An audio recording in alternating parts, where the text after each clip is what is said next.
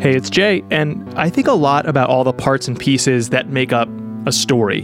Whether or not you're telling an end to end narrative, as with so many of the narrative podcasts that we've featured on this show, or you're just talking to somebody and trying to lead them from where you started to where you want them to be by the very end.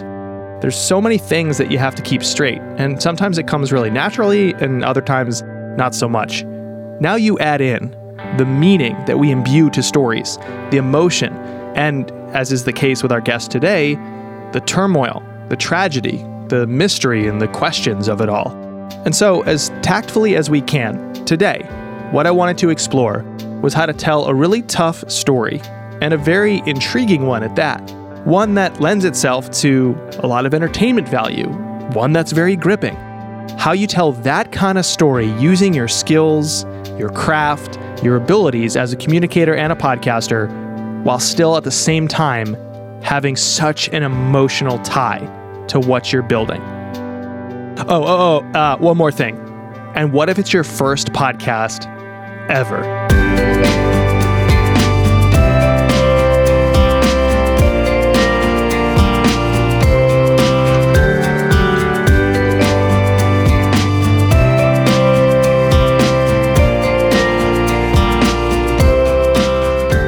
Welcome to Three Clips, where podcasters take us inside their process, a few pieces at a time.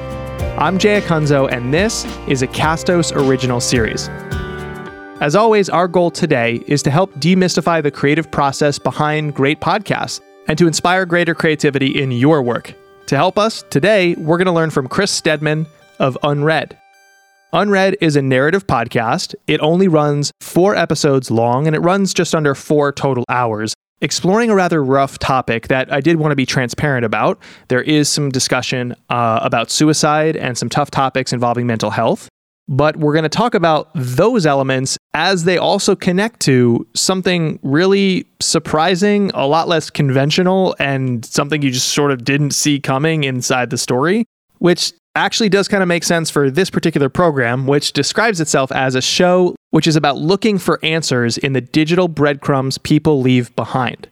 Again, the host is Chris Stedman, who's a Minneapolis based writer, speaker, and professor who currently teaches in the Department of Religion and Philosophy at Augsburg University. He's the author of a couple of books, IRL and Faitheist, and he's written for publications like The Guardian, The Atlantic, BuzzFeed, Pitchfork, Vice, CNN, The Washington Post, and a lot more. His show Unread was named as one of the best podcasts of 2021 by Vulture and Podcast Pick of the Week. And as Ashley Lusk of the Bello Collective wrote, it'll stare right into the heart of every millennial who lived and loved online as a story about grief and friendship and fandom and the multitudes we contain, both in real life and online. You might be wondering so, what is the show about? And unlike in lots of our episodes, I'd like to tell you directly because there's so much to keep in mind before we head into this interview with Chris that I think it's important that I just tell you the premise directly. Here we go. One December evening in 2019, Chris Stedman noticed a new message in his inbox from his friend Alex, sent at exactly 7 p.m. He and Alex hadn't talked in a while. Was Alex writing to tell him off for being a bad friend? But it wasn't that. Listen, the note read I am writing to let you know that when you receive this scheduled email, I will no longer be alive. At the bottom of his message, Alex included a link to a private SoundCloud account. Here's Alice recordings, he wrote. Alice. Alex had talked to Chris about her before. A Britney Spears superfan, Alex had befriended this anonymous figure in a Britney fan forum years earlier. Alice had become the stuff of legend in Britney fan circles, and for good reason. She happens to sound exactly like Britney herself. Why was Alex including these recordings in his goodbye email? Who was Alice really? And what had she meant to Alex? More importantly, could she help Chris understand why his friend was gone? With the help from Alex's loved ones, Chris decided to track down the elusive Alice in the hopes that she can answer some of the questions Alex couldn't. All right, so we are going to break down a few pieces of Unread to learn a little bit more about how the production came together but before we do that, let's first meet the host and creator, Chris Stedman.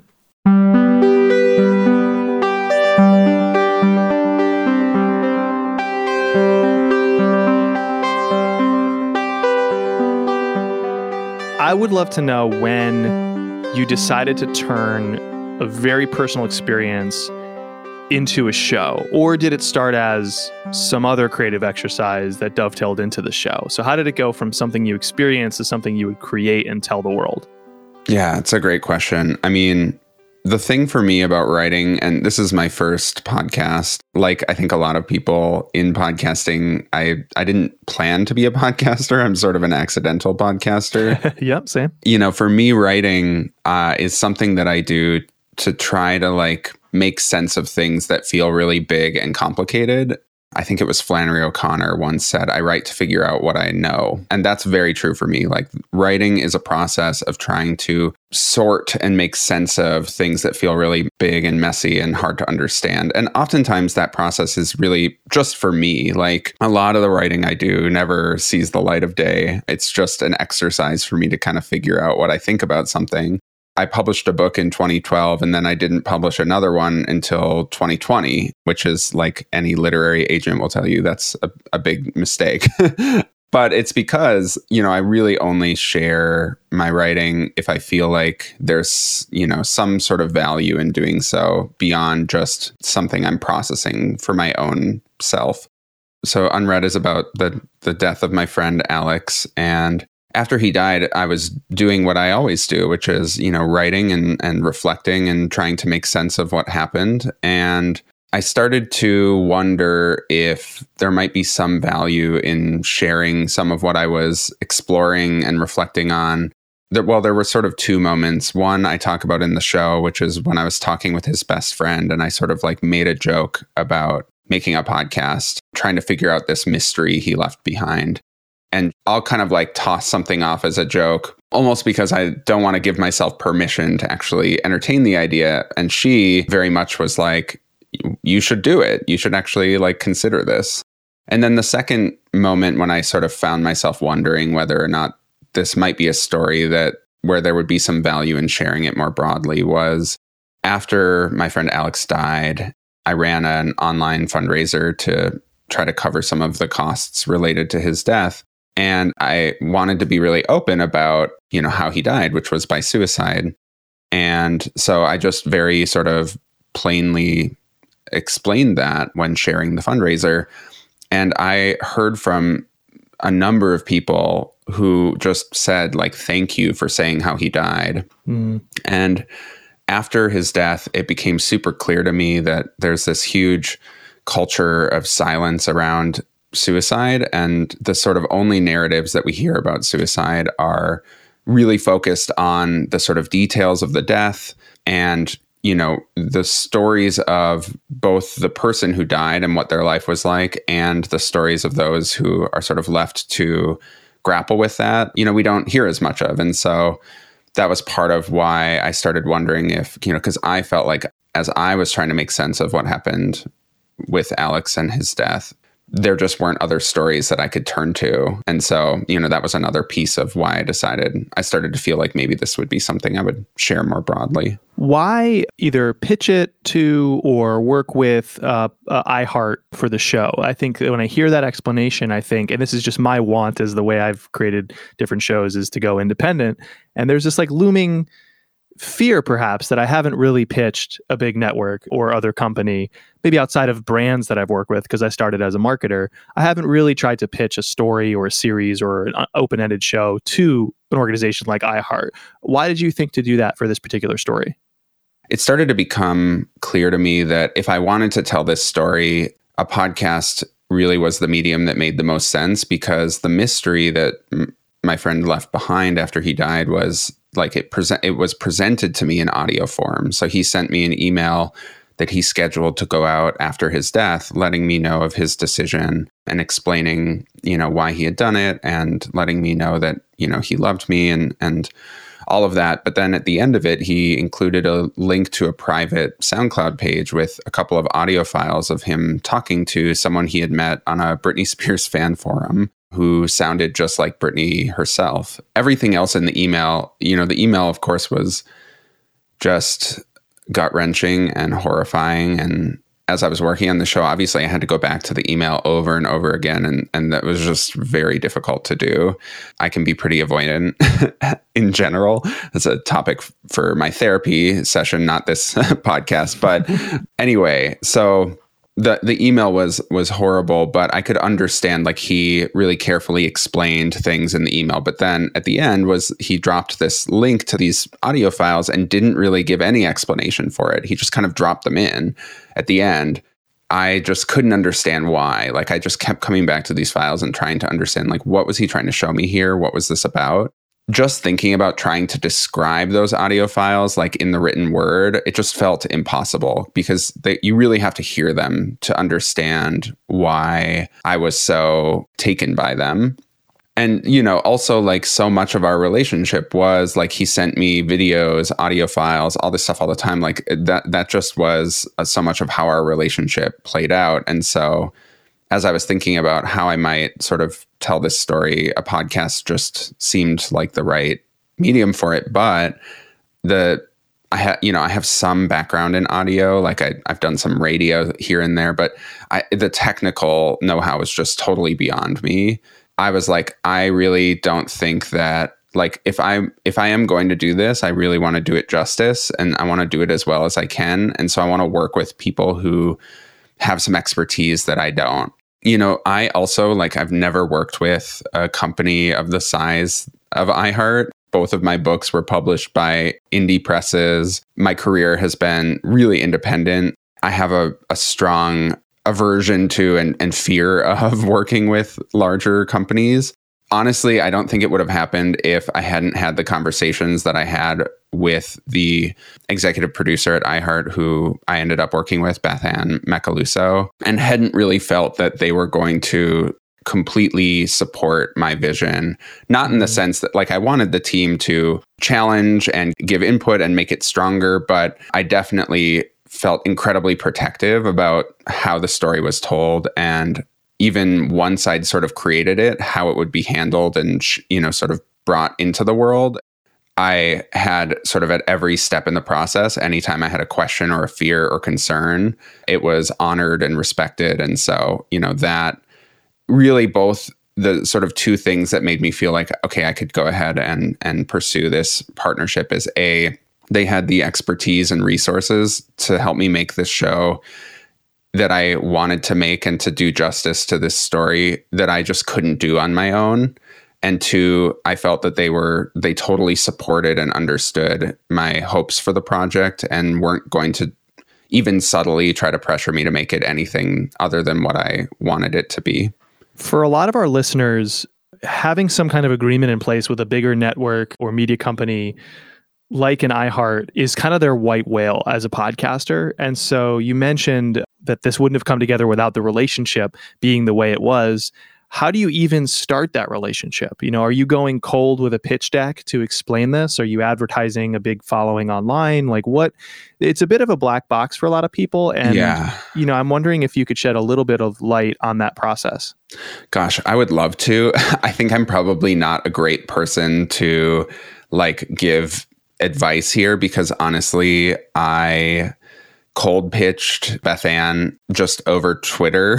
I just, you know, sent her a message and said, you know, I have this idea for a possible show. I don't know if it would even work, you know, but I would love to just talk about it. And, you know, Beth Ann, like, I just have to give her so much credit because she just really from the beginning believed in the project and advocated for it. I just talked to the exact right person. I have definitely have a lot of experience pitching. like I, I write freelance pieces all the time. And, you know, for every person you hear back from, you don't hear back from 200 people. Right. Yeah. So I, I definitely understand that. And this was just one of those moments where I happen, I happen to have a friend. His name is Josh Lindgren, and he's a podcast agent at CAA. And like, we just happen to be friends you know, again, another sort of like very fortunate circumstance that I happen to be friends with a podcast agent. And I just asked him if he'd be willing to get coffee when I was sort of for, in the very beginning when I was first thinking about this project. And I was like, you know, I just want to talk about this idea. And, you know, given your expertise in podcasting, like, I'm fully prepared for if you say like this is not a good idea or this wouldn't work or whatever, like I'm I'm fully prepared to let it go and just do what I always do with my writing that isn't, you know, a, that doesn't isn't something that I end up sharing, just sort of continue to do it for my own sake. Yeah. And he really encouraged me and was supportive. But again, I didn't really work with him like as my agent when I was pitching the show. I just sort of reached out and didn't have a pitch deck, any of those things that, like, yeah, you n- uh, normally have when you enter into this kind of process. It was really just a conversation that I had with Beth Ann. My favorite part of that answer is that you were like, I don't know if I have any good advice, but here's some really good advice. That's so, 'Cause I- I'm I'd so glad you hear things. advice in there. I, I would pull out two things. I would like the first is because I have asked that similar question to other people before. I- you know, you you shot your shot. I mean, first and foremost, you were able to will, you were willing to reach out. And yes, I'm seeing on Twitter a blue check. You know, close to twenty seven thousand followers. Like there are things you can leverage, but that everyone has something they can leverage. Maybe it's not that, but you did reach out, and then even though it was somebody who was kind of in the industry that you were talking to, I still hear from a lot of podcasters who think they have an idea for a show and they think it deserves to be, you know, optioned or purchased or or syndicated somewhere, but they haven't told enough people about it to like pressure test the idea. Sure. So that's the other thing I'd pull out is you were you were talking about it, which of course refines the idea and helps you not only sharpen how you communicate it, but I'm sure informs how you create it. So Absolutely. don't sell yourself short there, Chris. I think there's some good advice in there. Thanks. So let's move to the clip so we can hear some of the show that you put together once you were a part of that team. The three clips we're pulling from, we're going to actually mix things up from past episodes a little bit. We're going to have one clip from episode one, one clip from episode two, one clip from episode three, and encourage people to finish the series on their own. No spoilers in this show. So episode one is titled Email My Heart. These first three episodes were published, by the way, June 9th, 2021, just to give some context to you, the listener. So, in episode one, at this moment before the clip, fans, you're, you're talking not about your friend's death, you're talking about Britney Spears. So, there's there's a big bit of a twist. People should listen. Britney Spears plays heavily into this series. So, a little bit of context. Fans were drawn to Britney during 2007 when she was treated as this kind of shared cultural and sacrificial joke in regards to a very serious mental health crisis. And her fans, however, understood her and felt her pain. And then there's this figure looming over your story named Alice. Um, can you just quickly explain how you were first introduced to Alice, who is she? Her voice sounds eerily like Britney Spears, but how were you introduced to Alice before we hear the clip, Chris? again, you know, everything in the email was shocking, but also understandable. Like he really explained his decision and what happened pretty clearly, but but then he sort of dropped these files at the end, this link to these two audio files of him talking to this Britney sound alike he had met on a Britney Spears fan forum, you know, almost a decade earlier with no context, almost like this sort of little like invitation down the rabbit hole with him. He had told me about this person, Alice, who had sort of appeared in the early 2010s in these Britney Spears fan spaces online, who sounded just like Britney herself.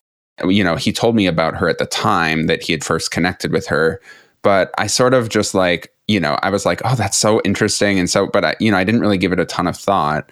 And so when I saw these clips in the email, I just was like, what the, like, I, I couldn't understand it because I had thought it was just this sort of strange, funny thing that had happened a decade earlier. And this made me wonder if there was more to the story. So let's go to the clip. The prospect that Alice and Britney were one and the same would have been thrilling.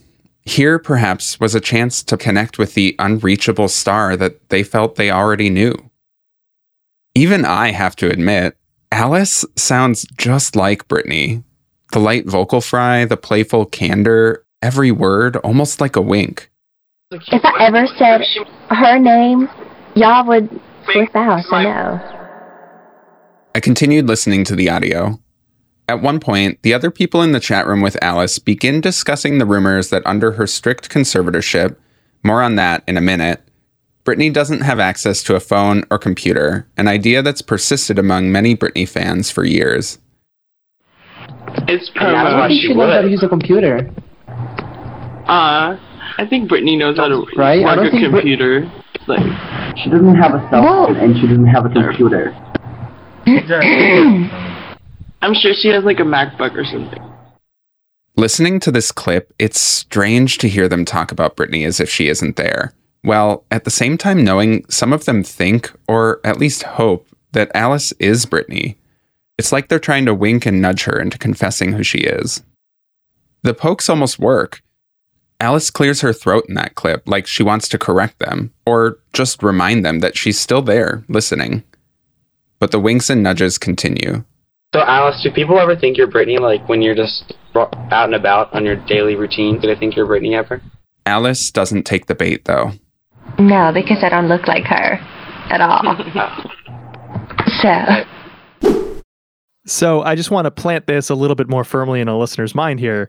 The story had started, this is episode one. The story had started talking about Alex's death. And I think we had this idea of where this was going. And then there's this section and and it starts what seems like a bit of a tangential plot about Alice, about Britney Spears. And I think when we when we shape narratives, Chris, like there's all these asides and details and moments and characters that support the main thrust of the narrative and those need to somehow be introduced and developed to some degree but they can go too far and become a tangent or you know derail the core narrative and what i noticed throughout your series is you're so good at those things like the Britney and Alice stuff it it starts out that way and becomes something more of course but even like in the finale episode you have this quick jump in the first half to discussing a roller coaster and its importance to the story and it's seamless because you're sort of popping all around but I never lose sight of what the core narrative is, and you're always able to tie it back.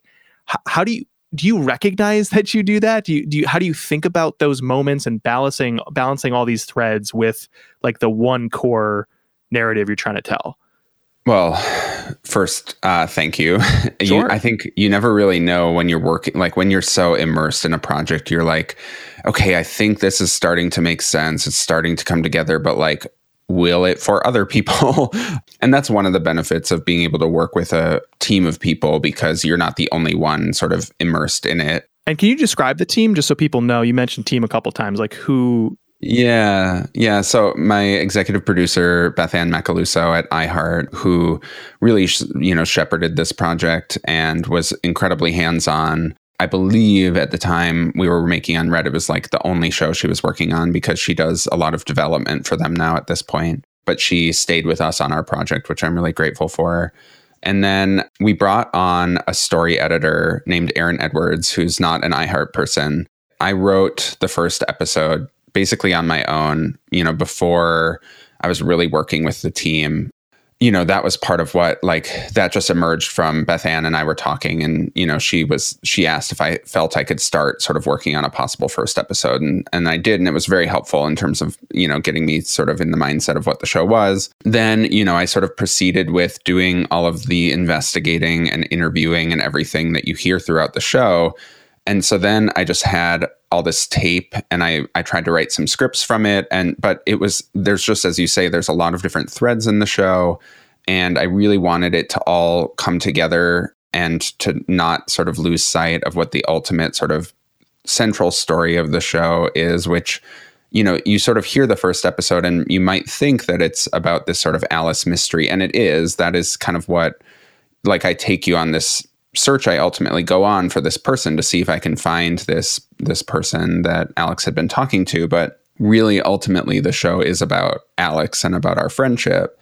You know that we all have heard series that like really stretch out every little every little twist and turn in order to you know make the show sort of last as long as possible. And I really wanted this to be a tight show in part as you say to sort of never lose sight of what it was ultimately about and I just felt like I was having a hard time, you know, in part because it's such a personal story. There was n- no way for me to like emotionally divorce myself from it and and kind of like step back and take a quote unquote objective look at the narrative. And so, you know, I I said ultimately I'd like to bring in someone who can help me make sense of the narrative a little bit and Aaron was just absolutely the perfect person for that. Um, just has such a great sense of story. And while Aaron was very emotionally invested in the story because he was a part of the team, he also could be a little bit more of an objective Right. voice and and kind of step back and say like you know because he helped me see like so our process was very involved. Like i wrote scripts and then he would take time to really slowly go through the script. And then we would hop on zoom and spend like four hours walking through the script together. Like he was as i said very hands on and you know that helped me see like okay here's a place where I'm doing a lot of emotional processing, which is important to the story, but also like 90% of this is for me. And here's the 10% that is actually sort of helpful in, you know, for the listener to help them understand what's going on. Yeah. Yeah. Yeah, we're the you know working with Beth Ann and Aaron, they were sort of the like two primary people when it came to the kind of story. But then you know, as you know, also sort of essential to the podcast is the the music and the sound design. And I again had the opportunity to work with some really incredible folks. Dylan Fagan did the sound design. You know, I that for me was like a new part. I've never told a story in audio before, and so I just found it so expansive to be able to think about like, oh, what if we brought in this sound here and and how that sort of you know, I'm so used to trying to express something through words and having to describe it and actually being able to kind of take that pressure off and and say like, oh, the, here the sound can step in. Helped me kind of get out of my own way with the Right, writing of right. the show. And then well, Aaron Wong Kaufman, we had two Aarons on the show, so we had to start uh, using last initials. But Aaron Wong Kaufman did the music, and then we brought in a couple of outside musicians because we wanted to do some variations on the theme throughout and also just bring in some different musical elements. So Ben Seretan and Sadie Dupuis of Sad 13 also created some really wonderful music for the show. And again, just having this whole team of people who maybe even, you know, like Aaron Wong Kaufman, Ben, Sadie, they weren't working on the sort of narrative, but they were they were helping me think about how do we tell this story and just having multiple people involved in the process. Just I think for me it was really helpful because you know so often when I write I'm just sort of in my own head with it. And it's easy when you're in your own head to kind of get sucked into a, a tangent or a sidebar and working with other people just kept me really focused on this is a story that I am trying to share with other people with the hope that it will that there's some value in doing so and and so yeah just working with others I think helped me with that Yeah, and I always, I mean, it can be disheartening for someone who's an independent or is running a leaner operation to to hear all those people and, and sort of wish they were in that position. But I, I tell everybody, you know, the temptation is to start offloading bits and pieces that annoy you, perhaps. Like perhaps the first thing an independent podcaster looks for is an audio engineer. Finding a producer who can think like an editor or an actual editor, even if it's just a friend, just the story structure, the moments that are missing, you know whether or not you've raised the stakes enough to grip people like these are the missing elements that when we become so close to a story you know everything is at once the worst moment or the best moment we've ever compiled. And so we need to get out of our heads and have somebody examine it. And so that, that's where i encourage people to start if they're if they're hearing that description. Absolutely. I want to move to the second clip, and this is coming from the second episode as well. And so, the first episode, of course, you're doing a lot of, you know, setting the stakes and introducing characters, which I know is a delicate dance because we say characters when we're in production mode, but they're, they're people in our lives. They're people we love or loved that we're trying to somehow squeeze, you know, a lifetime into an intended runtime, which can be difficult. And I have a question after this clip along those lines, but just to set the scene a little bit, the context that we need to know here is Alex wrote letters to many of his friends before his suicide, which led to these friends forming a group, a group of people who had no real reasons for ever meeting other than being Alex's friends. And as they became friends, it was kind of like Alex's family surrounding himself and then his memory. It's such a difficult thing to translate so many emotions, such a personal experience, a difficult experience, and human relationships, even in general, however pithy and fun or serious and somber it might be, into an audio moment and then narrate it with your voice, somehow representing all that, Chris. And so that's what this clip represents and why we pulled it. So let's go to that clip. From what I've been able to gather, Alex sent out at least a dozen emails to friends and family, and also left a note saying there were many others he couldn't summon the ability to write notes to, but who he wanted to know were loved too. Each of us who did get an email got a piece of what felt like a disjointed story, tailored to our connection with him.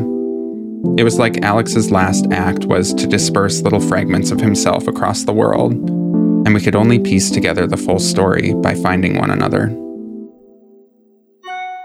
First, an email thread began with all of us who got notes, where we swapped stories about Alex. Then, a smaller crew started a group chat almost by accident, initially to coordinate around planning a meetup in California and share some updates on Alex's memorial in Chicago, where his mom lives. Before long, the six of us in this group chat were talking so often that we gave ourselves a name Team Thor Daniels, a pseudonym Alex sometimes used online. I want to offer some of their pieces of Alex's story with you the ways he helped them find their voice too.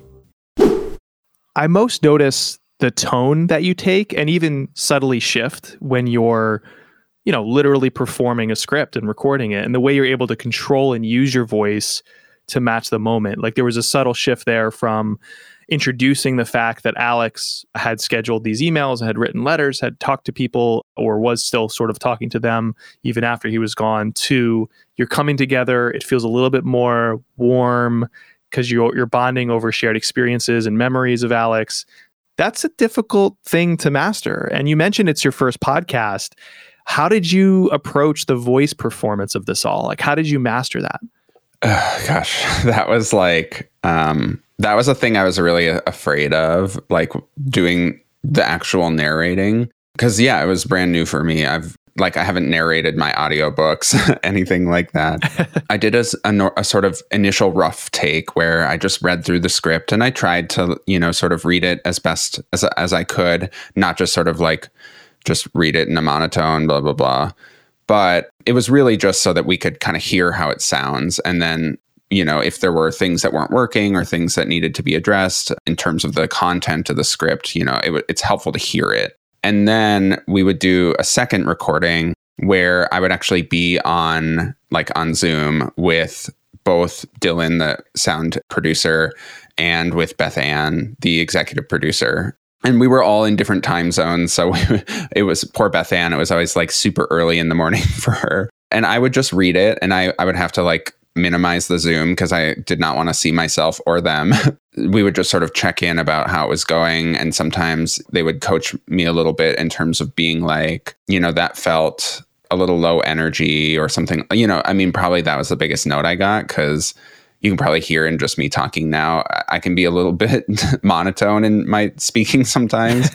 you know, we had some days where we were recording and I had a million things going on that day and I was stressed about X, Y, and Z, but it really didn't take a, a ton of effort to like get to access the emotions. And again, I can be like a very compartmentalizing person emotionally. It's like a quote unquote survival skill that I've developed, like living in the world that we live in and needing to, like, even on a bad day, if I'm having a hard time, like, oh, I need to go to work still and teach. And so that that can often like create emotional blockages for me it's easy for me to like suppress my emotion. I'm also from the upper Midwest and like I'm very stereotypically Minnesotan. So it's easy for me to just shove those emotions down.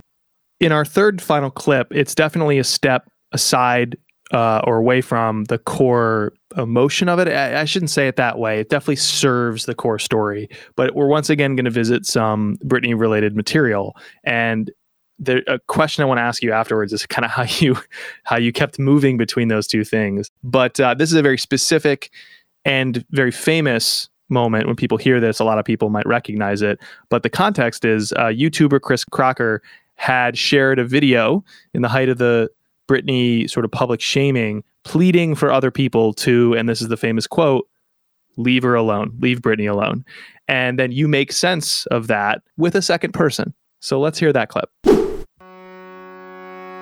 The demand to honor Britney's dignity first gained major notice with Chris Crocker's iconic Leave Britney Alone rallying cry. Her song is called Gimme More for a reason because all you people want is more, more, more, more, more! Leave her alone! Crocker may have been roundly mocked at the time, but that cry is actually what got me to start paying attention to her humanity. While many of us were late to Crocker's party, a lot of people are there now. For many attendees, though, especially the most ardent ones, it's not just about Britney's dignity, but also their own.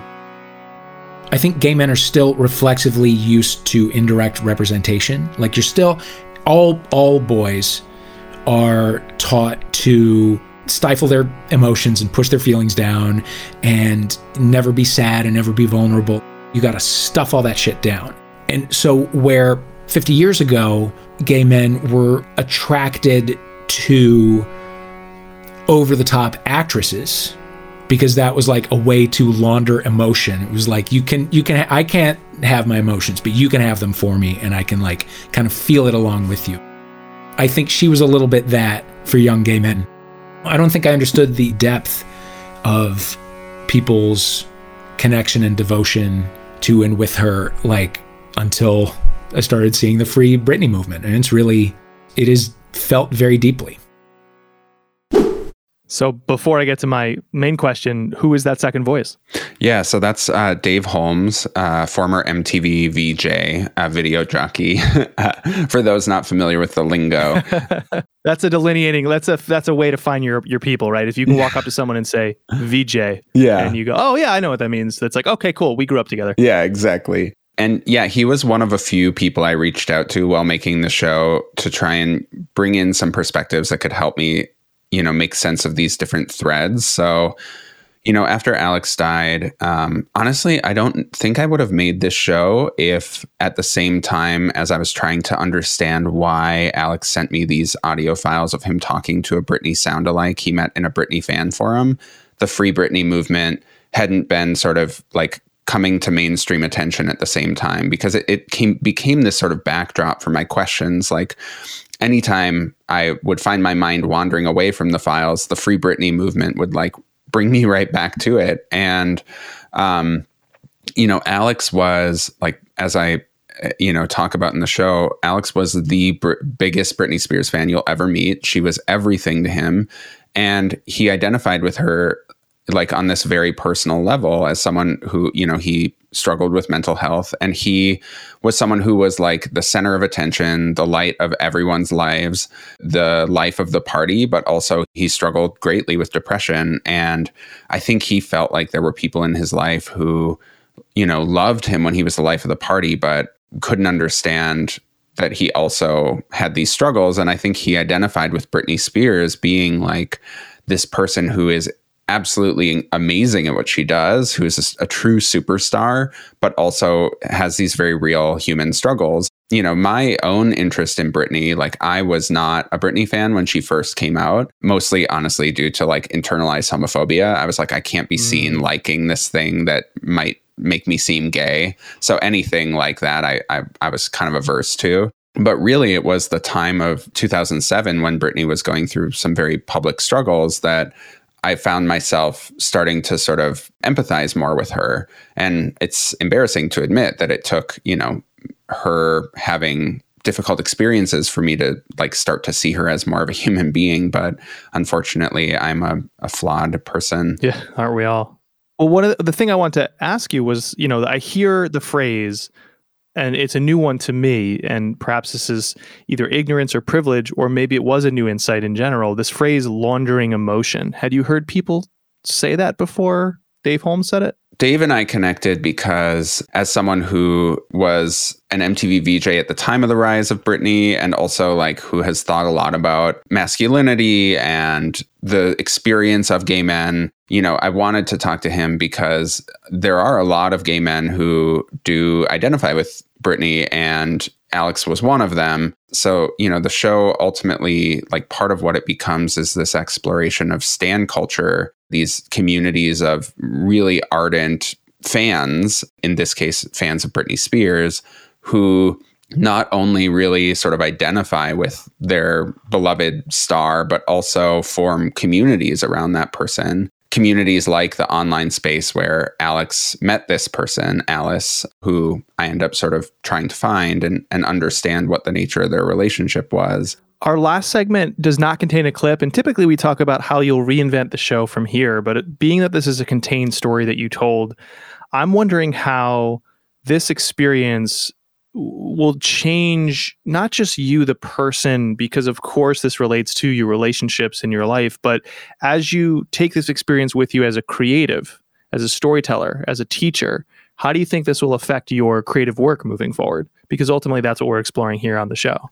We're just in a really interesting time because there are so many different ways that we can tell stories now. And I think that in a lot of ways, you know, part of what has drawn me to the written word is that there are things about it that feel safe. Like I can feel a little bit more removed from the reader. I get to create this written word in my own little bubble and then I put it out into the world and they experience it, you know, on their own. And with the podcast, it's not that I'm not present in my own writing either. I uh, definitely am. I, I use personal narrative in my my writing, but with this, yeah, you hear my voice and it felt you know very vulnerable to make the show and then to engage with people once it's out and it, it, obviously it continues even though as you say the the plan was always just to sort of make these four episodes you know we haven't foreclosed on the possibility that if there's more story to tell that we would tell it but we're not seeking out you know that opportunity but the story continues to live on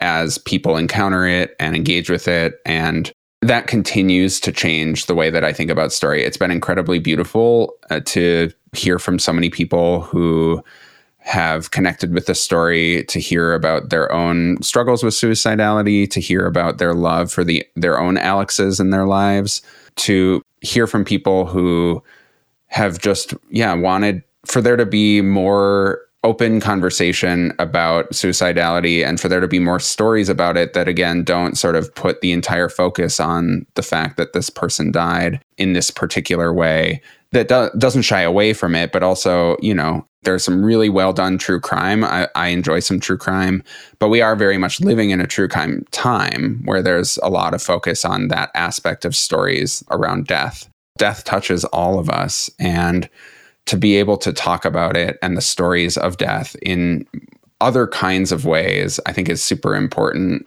Thank you so much for spending time with us, for pouring your everything into this. It totally shows, and I'm, I'm sure it was at once rewarding and very difficult. The show is unread. Chris Stedman, thank you so much for making this show and also sharing with us how you made it. Yeah, thanks for giving me the chance to share a little bit more. As I was saying to you before, we actually, you know, started doing this interview. I've done a few interviews about the show now, and they're always really hard, and I dread them because I'm having to sort of go back and reopen this wound. And it's nice to be able to talk about the sort of technical aspects of the show and and think about it from a storytelling perspective. So I just want to thank you for the opportunity to think about the show in another way. So thanks.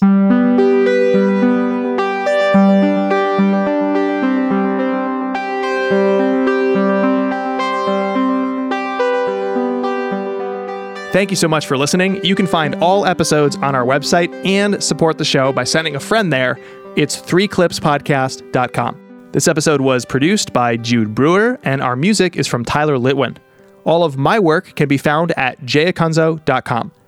Three Clips is a Castos original series. Castos is a software company that believes what I believe about podcasting.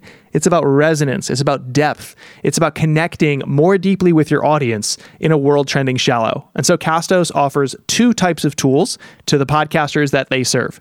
Number one, hosting, distribution, and analytics software so you can get your show out into the world, measure it, and improve it.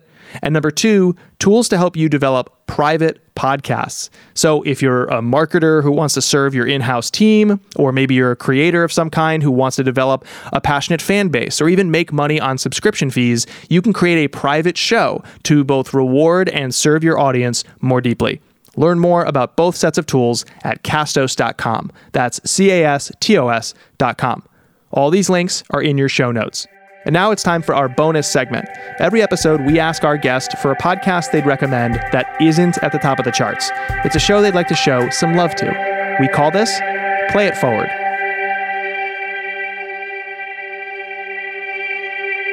The show I'd like to suggest is a podcast called Oh No, Ross and Carrie. It's made by a couple of friends of mine, Carrie Poppy, who, if you listen to Unread, uh, Carrie is actually in the narrative. She is an investigative journalist. And so when I was going on my search for Alice and trying to understand, you know, what the nature of her relationship was with Alex and how I might find her, Carrie was an indispensable resource, and she's an incredible investigator. And oh no ross and carrie is a show she she makes with another friend of ours ross where they do investigations into different kinds of claims that people make. So they have to do with health fads with spirituality and they often will sort of try out these things themselves and and really give them a, a sort of fair shake. So it's a really interesting show if that kind of subject is of interest to you. And they've been making it for many years. And again carrie is kind of like the original podcaster in my life. She's been doing it for so long and definitely recommend her show to anyone who is interested. So again, it's called Oh No, Ross and Carrie. All right, that's it for this episode. I'm Jay Acunzo, and I believe making meaningful work is not about who arrives, it's about who stays. So thanks for staying with me, and I'll talk to you every Monday with a brand new episode of the show. Until then, keep making what matters. See ya.